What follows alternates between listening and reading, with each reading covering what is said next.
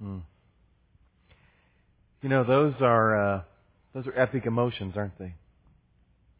And the story that we're going to look at today is an epic story. Not because it's about a big boat and a massive flood. It is epic not because it is about assassination plots or heroes. It is not an epic plot because a small army of men with strange weapons go up against thousands of well-armed soldiers and rout them. Today's story is an epic story because it deals with human emotion and human drama and the stuff of real life that the main characters of this story experience. And I think out of all of the four epic stories that we have looked at, this is the one.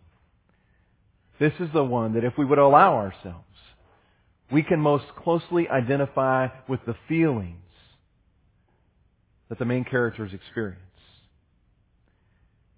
Because I understand that when we watch a drama like that, I think for nearly all of us, it touches something deep in our emotions, deep in our hearts. We can identify with the longing of a couple for a child, the pain of waiting and wondering. And I know I understand the thought and the pain of the possibility of losing a child, and it gives you this hopeless, crushing feeling. I want you to know the story of that video is really the story of Abraham and Sarah. And the emotions of that video are the emotions of Abraham and Sarah. And so if you will allow yourself today, I want you to feel those emotions. I want you to feel that human drama that takes place in this story because this, that's what makes it epic. It's found in Genesis chapter 22 if you want to turn in your Bibles there. It's the very first book in the Bible. And if you find your way to chapter 22, let me kind of set up the story for you and then we'll jump into it. The background on this story is that Abraham and Sarah are the main characters and they lived at the beginning of the story in what would be today modern Iraq.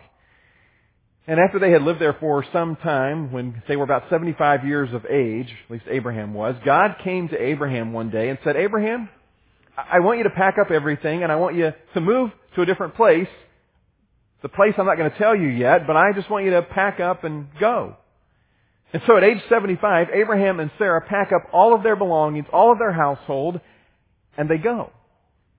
You see, Abraham seemed to believe, and so he took action and he waited for God to provide.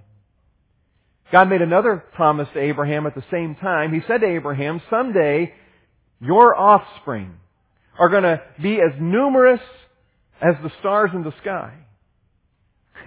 now Abraham found that a bit hard to believe because you see, they didn't have a son yet. And they had waited for years and years and years, 75 years. And there was no son. But you know what? Abraham believed God. He took action and he waited for God to provide. Now, 25 years went by and still no son. Can you imagine the struggle emotionally to wait 25 long years for a child that you wanted so badly and nothing happens? But finally, after 25 years of waiting, Abraham and Sarah give birth to a son. Isaac is his name. Isaac, the name means laughter, and I am confident that there he filled their house with laughter and joy. And I can just imagine they reveled in the joy of this child that they had waited so long for. It was an incredible gift from God. And that's where our story begins today in Genesis chapter 22 verse 1. And here's what we read there. It says, sometime later, so sometime after Isaac had been born, and there is some debate about exactly how long that had been. Some people, uh, scholars think that it would be a minimum of about 15 years, that Isaac would be a young teenager, 15, 16, 17 years old. There are other scholars who, as they study the ages of Abraham and Sarah, think that Isaac actually could be as old as his mid-30s by this point. And so just kind of tuck that away for later in the story, but he is somewhere in that range of 15 to 30 years old. So God waits, and then he says this. Sometime later, God tested Abraham. He said to him, Abraham. Now I don't know if God literally showed up in this case as an angel and there was some appearance when the voice says Abraham, or if this is an audible voice that comes literally from heaven, or if this is just that inner cry of God that gets his attention. But by his response, simply, here I am, he replied. I realize it is not the first time, and if you read earlier in the Bible here, this is not the first time that God and Abraham have had a talk with each other. It's not the first time that God has showed up and said to him, Abraham, and then offered some kind of promise or some kind of challenge to him. They are familiar with each other. Here I am, he replied. Verse 2 he says, Then God said, Take your son, your only son, Isaac, whom you love, and go to the region of Moriah. Now here's another thing I want you to tuck away for later in the story. Moriah will later become Jerusalem, that region. And later, that's where the temple will be built, and ultimately, not far from there, is the place where Jesus will hang on the cross. And so, as you think about what happens and unfolds here in this story, realize the place they're headed to is in the same place where Jesus will ultimately hang on the cross and pay the sacrifice for all of our sins. And here's what God asked him to do with his son, his only son, the son that he loves. Sacrifice him there as a burnt offering on one of the mountains I will tell you about. Can you imagine? God is saying to Abraham, I want you to take your son. The son that you waited 25 years for, really much longer than that. The, the son that was a miracle from God the Son that has filled your home with laughter and joy. The Son that you cherish and love as only a parent possibly can. I want you to take that Son and I want you to kill him. I'm going to take him away from you. I'm going to remove him from your house. Can you imagine? What would you do? What would you do if you were in Abraham's shoes? Well, here's what he does in verse 3. It says, Early the next morning, Abraham got up. Now, I don't know if it's early the next morning because he really was anxious to get on the trip, or he just got up early because he hadn't been able to sleep at all during the night. I think maybe that was it. He just couldn't sleep. But he gets up early the next morning, saddled his donkey. He took with him two of his servants and his son Isaac. When he had cut enough wood for the burnt offering, he set out for the place that God had told him about. Here's what happens. Abraham believed. And so he took action and he waited for God to provide. Now, I think the New Testament gives us some insight into what is it exactly that Abraham believes here that prompts him to action. Listen to what it says in Hebrews chapter 11 verse 17.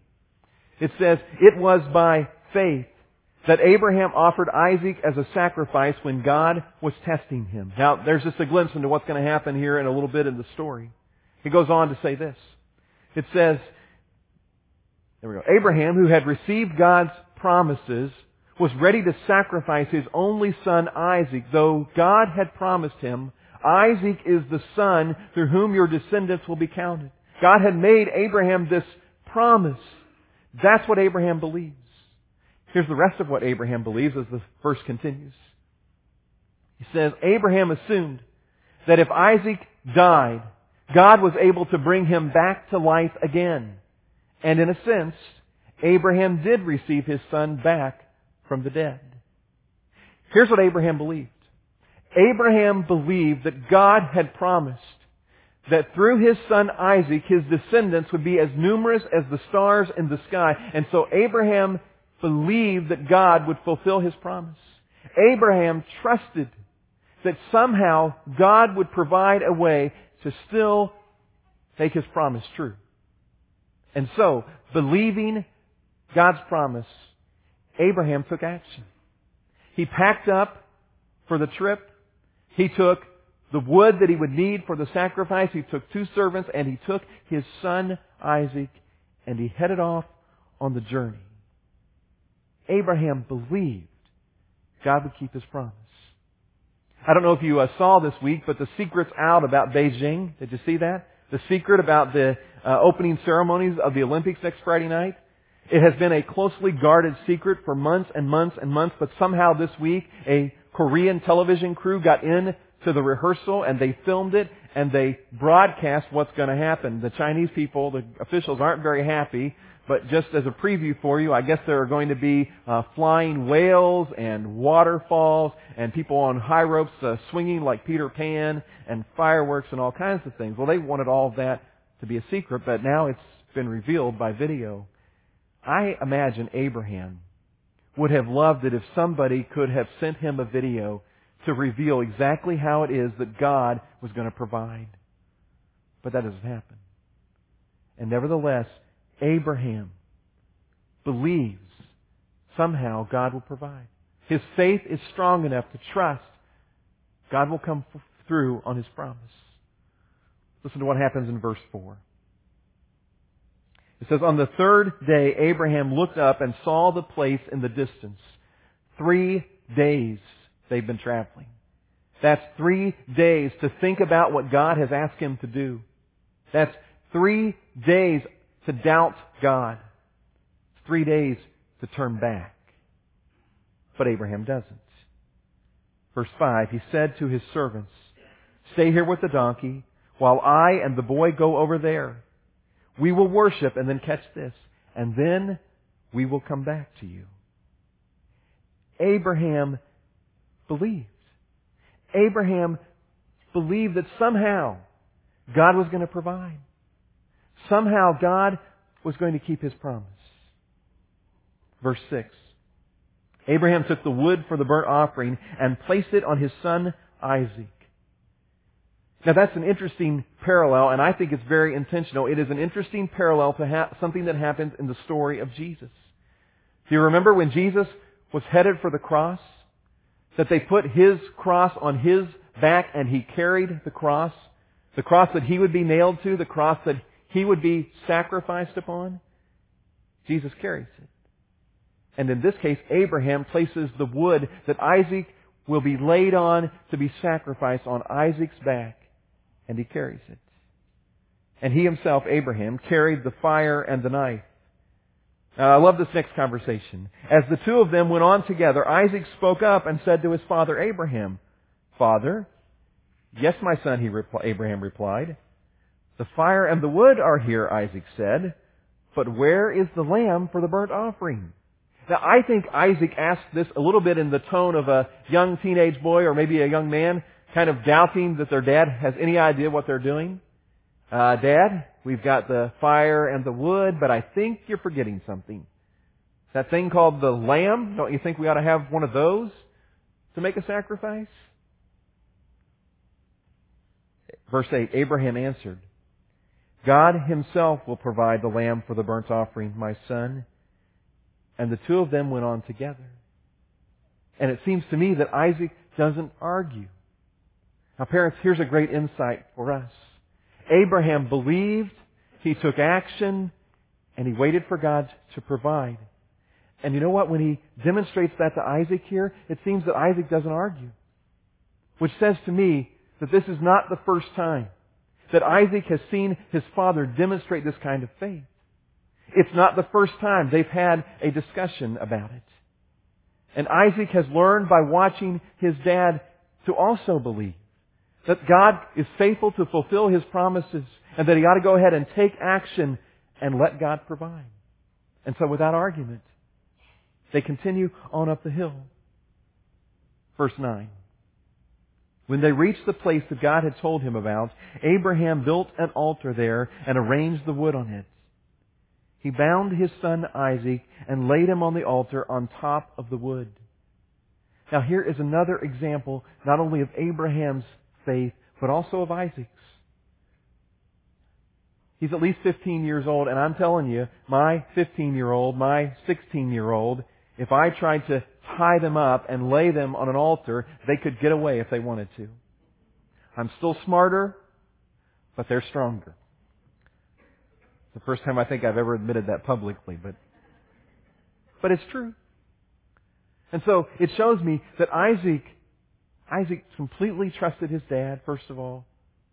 And secondly, in an amazing way, Isaac trusted God. Verse 10, Then he reached out his hand and took the knife to slay his son.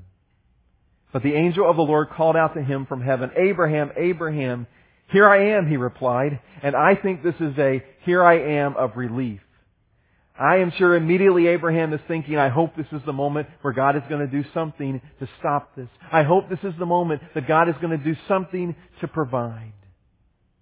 Verse 12, Do not lay a hand on the boy, he said. Do not do anything to him. Now I know that you fear God, because you have not withheld from me your son, your only son. Test passed. Do you remember back in verse 1? It says God tested Abraham. He passed the test. That word test simply means to place, to test completely under stress. And he passed the test.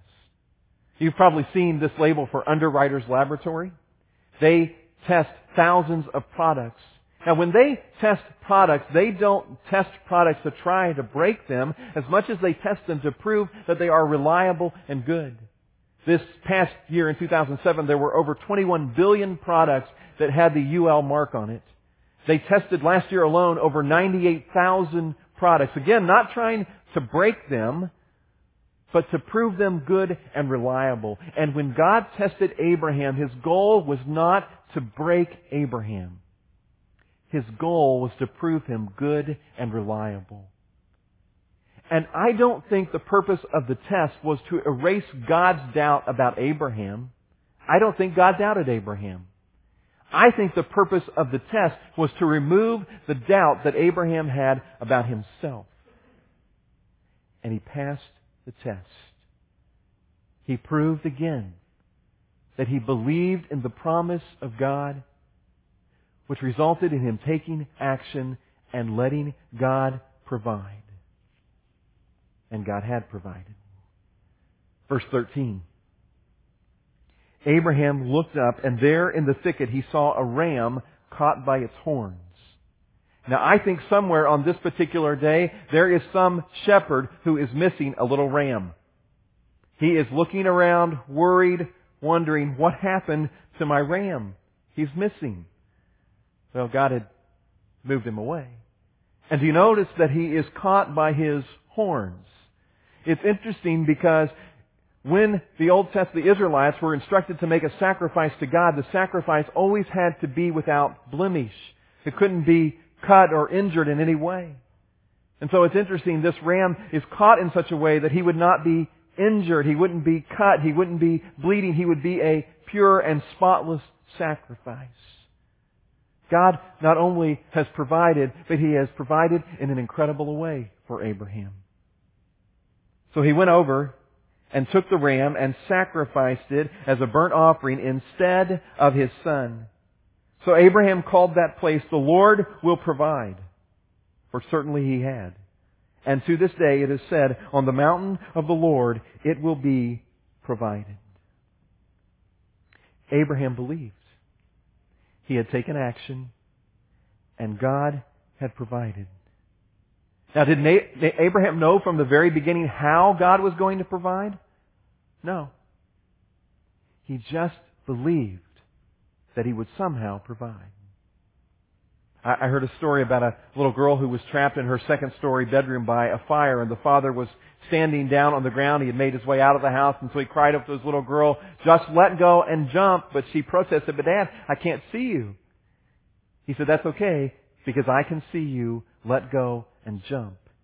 And she let go and jumped to safety. By letting go, she was found safety. And in Abraham's case, by letting go of his son, it was only then that God was able to provide for him.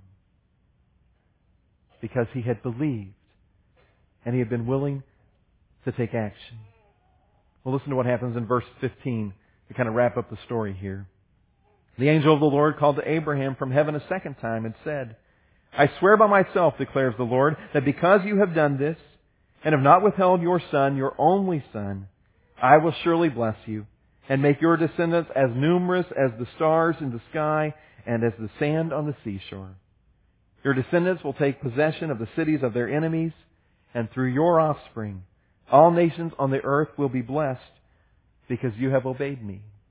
Now how is it that all nations of the earth were going to be blessed? Do you know who's in the line, the heritage of Abraham? Jesus Christ.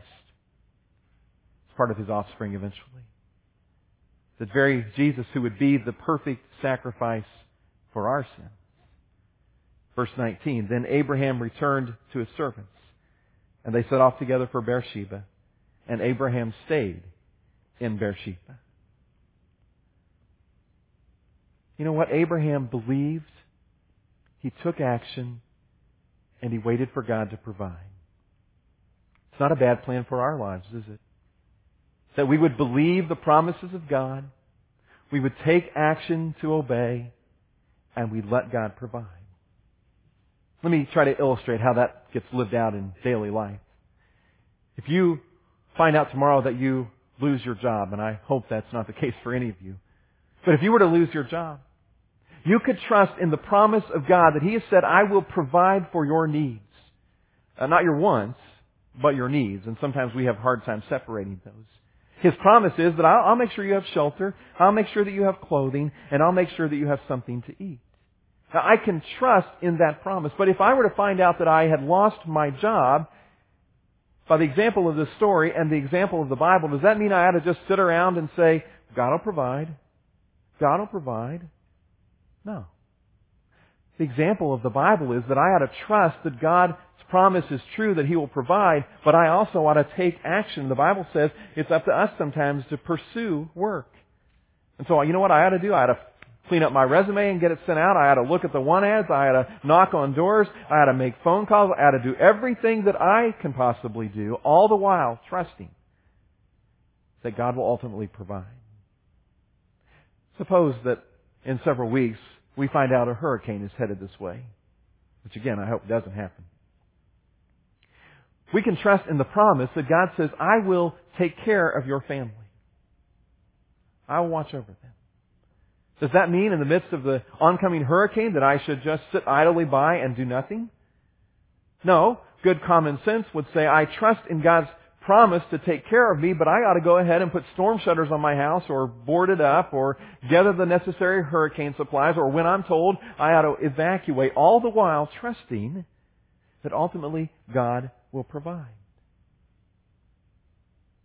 When we found out last year that Michael had cancer, we trusted in the promise that God would ultimately take care of him. Now that didn't mean that he would ultimately be cured, but it meant that God's promise was, I will take care of him, whatever that means. You can place him in my trust. Now, does that mean we just sat around and did nothing? No. We trusted God's promise, but we also took action to seek treatment. And ultimately, God provided. Because as of this point, Michael has no cancer in his body. Let me explain it one more way. It's an old, old, old, old preacher story. I don't even know if it's true, but it illustrates. So allow me to tell you an old preacher story. There was a man who lived in a two-story house one day, and this the water began to rise around him because of the rain and a river, and it was flood conditions. And so he went to the second story of his house, and while he was there, he was saying, "God, please save me from the flood." The water continued to rise. He went to the attic. The water continued to rise, and he continued to say, God, please save me from the flood. Finally, he found himself on the roof, and while he was sitting on the roof crying out to God, please save me from the flood, someone came by in a boat and said, hey, jump in, and I'll take you to safety. And he said, no, God's going to provide. He continued to cry out to God, and another boat came by. And again, they said, please get in, let us take you to safety. No, God's going to take care of me. Quite a while later, he was still there. A helicopter flew over and lowered a lifeline to him, and they shouted instructions, grab on and we'll take you to safety. And the man said, no, God's going to provide. Helicopter flew away. He was still on his roof. Time went by, and so he began to cry out to God kind of angrily, why aren't you providing for me? And God said back to him, well, I sent you two boats and a helicopter. What do you want? The Bible teaches, and Abraham clearly models here, that I am to believe the promises of God. I go ahead and take action to do what God has said to do. And I wait for God to provide. The New Testament gives evidence of this in two verses. Hebrews chapter 11 verse 1 says this in the New Living Translation. What is faith? It is the confident assurance that we, that what we hope for is going to happen. It is the evidence of things we cannot see. It is the belief that the promises of God are true and that God will prove himself to be faithful and dependable and that he is full of integrity to do what he says. But then one book later in the Bible, the book of James, we read this. In the same way, faith by itself, if it is not accompanied by action, is dead. In fact, I like the message translation of that same verse. It says, isn't it obvious that God talk without God acts is outrageous nonsense? You see, the Bible teaches that I am to believe and trust in the promises of God. There are times in response to His promises that I need to go ahead and take action. Always realizing that ultimately it is up to God to provide. Believe take action, let God provide. I think it makes sense for life. It certainly made sense for Abraham.